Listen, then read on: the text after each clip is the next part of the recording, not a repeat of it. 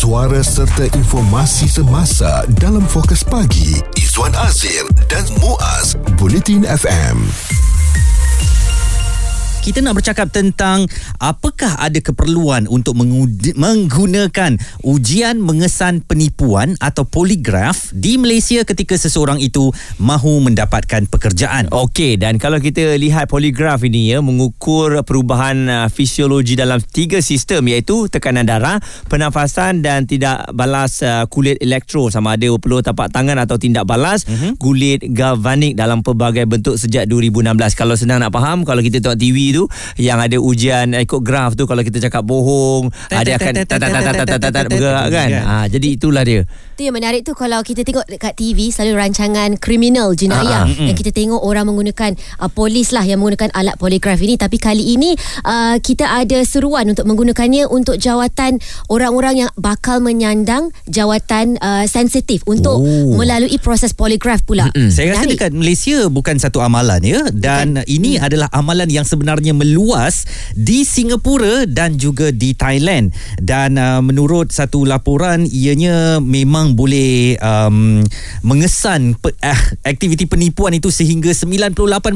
Wah, Muaz dan tepat. Nadia. Ha jadi Okey. kalau kata dia tipu je dia dah mula berpeluh sikit tu uh, graf tu akan naik tinggi eh menunjukkan rentak jantungnya yang tidak uh, mungkin normal mm dan di situ uh, mereka yang sedang membuat temu ramah itu boleh mengetahui bahawa calon mereka ini menipu dan inilah cadangan yang nak digunakan mungkin seperti Nadia katakan tadi di jawatan-jawatan sensitif uh, ada yang Twitter ni dia kata selepas ini uh, untuk mereka yang nak jadi Perdana Menteri perlu Wow. buat ujian poligraf Saya dahulu tertanya-tanya juga Ha-ha. jawatan sensitif ni definisi dia apa sebenarnya. Jadi kalau kita tengok di sini uh, ujian poligraf mungkin boleh dijadikan prasyarat prasyarat untuk seseorang menyandang jawatan yang melibatkan uh, mereka perlu menangani sejumlah wang besar mungkin, Mm. perlu manage atau handle rahsia negara, hal Okey. keselamatan ataupun mungkin gangguan seksual dan keganasan, maklumat yang sensitif. Ha dan satu lagi kalau uh, dilihat ya kadang-kadang kita ni sebagai manusia um, dia kalau tak bohong pun dia cepat nervous. Hmm. Ada orang macam tu. Itulah. Setiap badan kita ni kan berbeza-beza. Ada kalau dikira dengan peluh dan sebagainya, ada orang yang suka berpeluh. Walaupun tak ada orang tanya kat dia dia duduk seorang-seorang pun dia berpeluh. Ha jadi ini kalau dijadikan antara syarat-syarat utama saya rasa ada sedikit uh, bahaya kepada kita dan bagusnya juga sebab ada di antara kita ni bila minta kerja nampak macam bagus. Ha-ha. Hebat semua berjawab. Bila dah bekerja, ah mula rupanya banyak yang bohong. You graduate from uh, uh, where? Ha. Uh, University of Oxford. Wah, dia punya lenggok gaya bahasa dia semua kan. Kita pun yakin lah mungkin dia ada sijil tak tahu dia print kat mana kan. Ha, ha. Kita pun bagi dia kerja tu lepas tu satu benda pun dia tak boleh buat. Mm-mm. Surat rasmi pun tunggang langgang. Uh, jadi ini sebenarnya suatu kebiasaan dalam arena pekerjaan ramai yang bukan sahaja memalsukan sijil malah memalsukan fakta-fakta pekerjaan sekalipun. Uh, mungkin kelihatan hebat di media sosial sebagai contoh tapi sebenarnya tong kosong sahaja. Jadi, apakah ada keperluan untuk kita menggunakan ujian poligraf yang sekarang ini digunakan hanya oleh pihak berkuasa sahaja bertujuan untuk kita detect sama ada calon-calon yang nak mengisi kekosongan jawatan itu bercakap benar atau bercakap bohong. Okey, ha, jadi kepada anda semua mungkin kalau anda rasa benda ni bagus ataupun lebih meluas kepada bukan saja kerja-kerja yang ada kerahsiaan ni, lebih terbuka kepada apa saja kerja. Sebelum nak pergi uh, dapat uh, sesuatu uh, jawatan tu kita dah sediakan ujian ini uh, agar uh, kita dapat uh, dapat staff yang berkualiti. Isu terkini dan berita semasa hanya bersama Izwan Azir dan Muaz Bulletin FM. Ujian poligraf wajah tangani salah laku penjawat awam. Ada cadangan yang telah pun dikemukakan. Jadi ada di antara kita yang tak bersetuju kerana um, walaupun 98% hampir tepat mm-hmm. hampir tepat dia segala-galanya boleh terjawab di situ.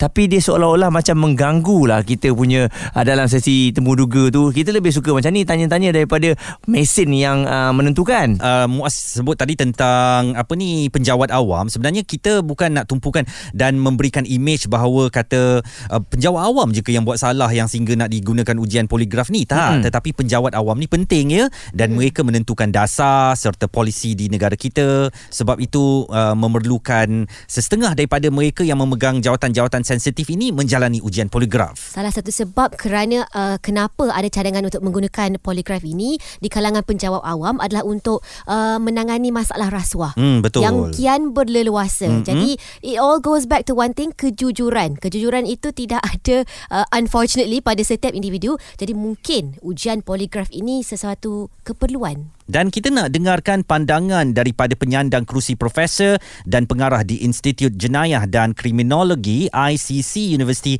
Health uh, iaitu Datuk Seri Akhbar Sata. Mungkin Datuk boleh terangkan proses atau prosedur apabila seseorang menjalani ujian poligraf ini. Jadi prosesnya ialah yang pertama kita dikenali sebagai pre-testing lah. Kita test dulu, hmm. kita bercakap dan semuanya apa yang soalan yang nak dikemukakan. Hmm. Yang kedua baru kita pergi menjalankan test tu. Test tu ada tiga test lah. Soalan lebih kurang 10 soalan tiga kali test. Selalunya kalau kita nak kontrol lah sebagai manusia ni, mungkin soalan pertama, soalan kedua kita boleh kontrol. Lepas tu kita jadi manusia biasa. Sebab dari segi psychological set test, uh, psychological set theory, dan akhir kali yang ketiga yang paling besar ialah kita panggil diagnostic analysis yang dibuat oleh polygraph examiner. Dan bagaimana pula dari segi credibility apabila kita menjalankan ujian ni Datuk? Sebenarnya alat ni tak ada apa. Dia keluar graf saja yang untuk menentukan betul tak betul ialah polygraph examiner. Maknanya seorang polygraph examiner ni, uh, dia punya tahap integriti mesti mesti tinggi. Sebab kadang-kadang jika sekiranya hmm. dia dia boleh juga memberi keputusan-keputusan tak baik jika sekiranya kita tidak ada pemeriksa poligraf yang certified. Ha, ini ini kena berhati-hati. Dan un- untuk tepat dia bukan plug and play, dia makan masa. Hmm. Yang kedua,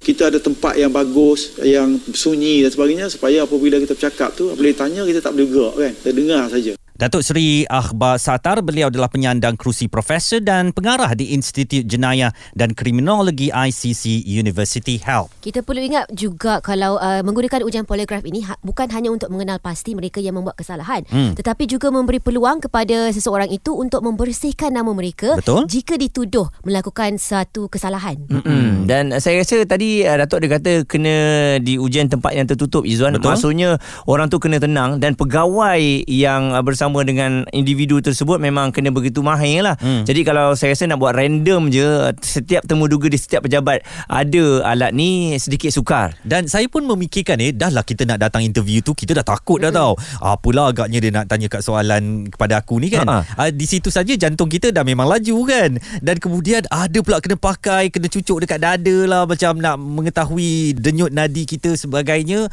Mungkin agak takut sedikit tetapi takut. pegawai-pegawai yang bertugas bukan sepatutnya dia kata tenang lah relax hmm. je kita macam kawan-kawan kan muka dia pun tak tenang macam mana kita nak tenang Muaz kalau kita buat secara rawak atau random mungkin ada baiknya ha. jadi kita buat secara mengejut hmm. orang seseorang itu tidak, tidak boleh uh, membuat persediaan yeah. daripada segi fizikal fisiologi dia hmm. jadi mungkin lebih uh, tepat keputusan yang akan dicapai nanti kerana hmm. dia tak tahu what's coming Fokus Pagi Izwan Azir dan Muaz Komited memberikan anda berita dan info terkini Bulletin FM kami sedang memperkatakan tentang apakah ada keperluan untuk kita melibatkan ujian poligraf atau ujian mengesan penipuan dalam mana-mana temuduga jawatan kerja. Anda bayangkan dalam satu situasi saya interview Nadia dan saya bertanya Nadia, awak sebelum ni di tempat kerja lama awak kena buang kan? Jadi Nadia akan jawab uh-uh. sama ada ya ataupun tidak. Dan lepas tu? Ah, lepas tu graf tu akan bergerak lah kan? Alat poligraf pula. Oh, temuduga macam mana Takut ni? Takut kan? Tetapi kalau di beberapa negara, uh, poligraf poligraf ini digunakan oleh agensi penguatkuasa undang-undang, hmm. sistem kehakiman, sektor swasta dan media juga digunakannya. Wow, bayangkan kalau lepas ni media selepas uh, sebelah pembaca berita tu ada mesin poligraf je, kan? Ni berita betul ke berita tak betul kan?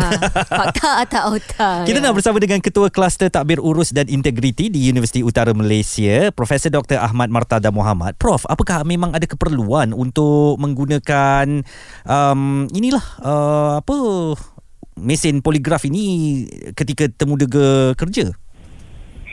Bagi saya walaupun uh, cadangan kepada pelaksanaan dia itu baik tapi saya tak rasa ia boleh dilaksanakan dan ada keperluan untuk dilaksanakan pada ketika ini kerana kita lihat sebenarnya apakah objektif pelaksanaan ujian poligraf tersebut kalau kita tengok di negara-negara maju, ujian poligraf digunakan untuk menentukan sama ada seseorang itu uh, bersalah ataupun tidak mm-hmm. ketika mana penyiasatan dijalankan. dia lebih kepada penyiasatan dijalankan contohnya mungkin uh, dalam menentukan bahawa sama ada seseorang itu menyembunyi sesuatu fakta ketika mana dia disiasat berkaitan dengan sesuatu kes. Hmm. Uh, jadi itulah yang akan menentukan dan uh, kadang-kala keputusan ujian poligraf itu juga uh, tidak semestinya akan diterima oleh mana-mana hakim yang mengendalikan sesuatu kes. Dia bergantung juga kepada sama ada ujian itu uh, boleh diterima ataupun tidak dan dalam keadaan mana ujian itu dilakukan. Uh, kerana ujian sebegini memerlukan kepada kepakaran dan kemahiran dalam menilai dan membaca dan membuat tafsiran hasil daripada ujian tersebut.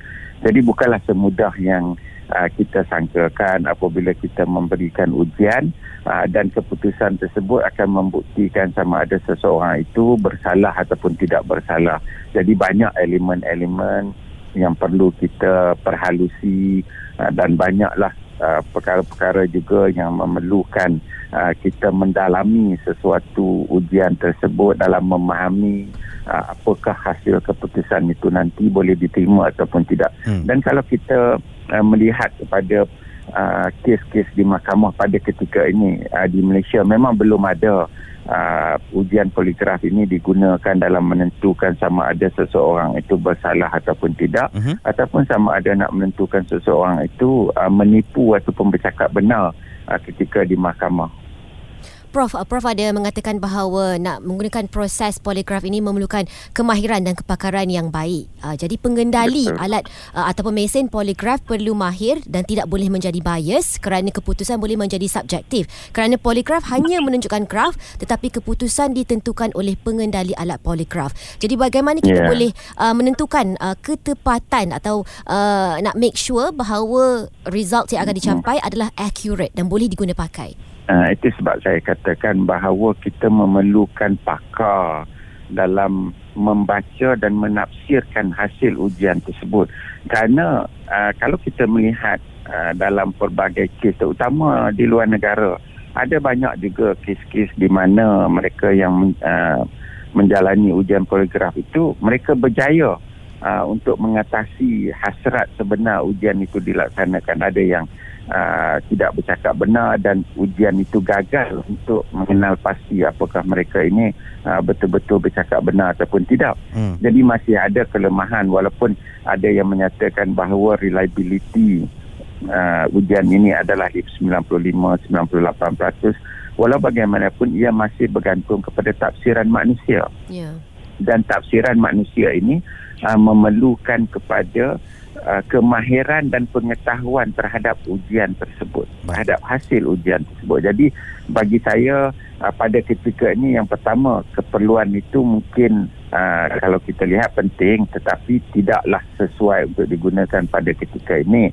Dan yang kedua kita sebelum nak melaksanakan sesuatu perkara yang sebegini kompleks kompleks dan complicated dan sophisticated kita memerlukan kepada latihan terlebih dahulu. Baik. Jadi supaya tidak timbul nanti kita mendiskriminasikan orang-orang tertentu. Kadang uh, walaupun dia bercakap benar tetapi dalam keadaan stres sebegitu apabila seseorang itu uh, menjalani ujian dia berada dalam satu tekanan. Betul. Hmm. Jadi tidak semua orang uh, boleh mengatasi sesuatu tekanan dan mungkin apabila uh, ditekan kadang-kala dia mungkin uh, bercakap sesuatu itu bukan berdasarkan kepada uh, apa yang dia rasa ataupun okay. apa yang dia fikir tetapi lebih kepada ketakutan, kecelaruan dan sebagainya. Jadi Baik. banyaklah perkara-perkara yang perlu diperhalusi terlebih dahulu sebelum kita melaksanakan. Walaupun saya percaya idea dan justifikasi itu ada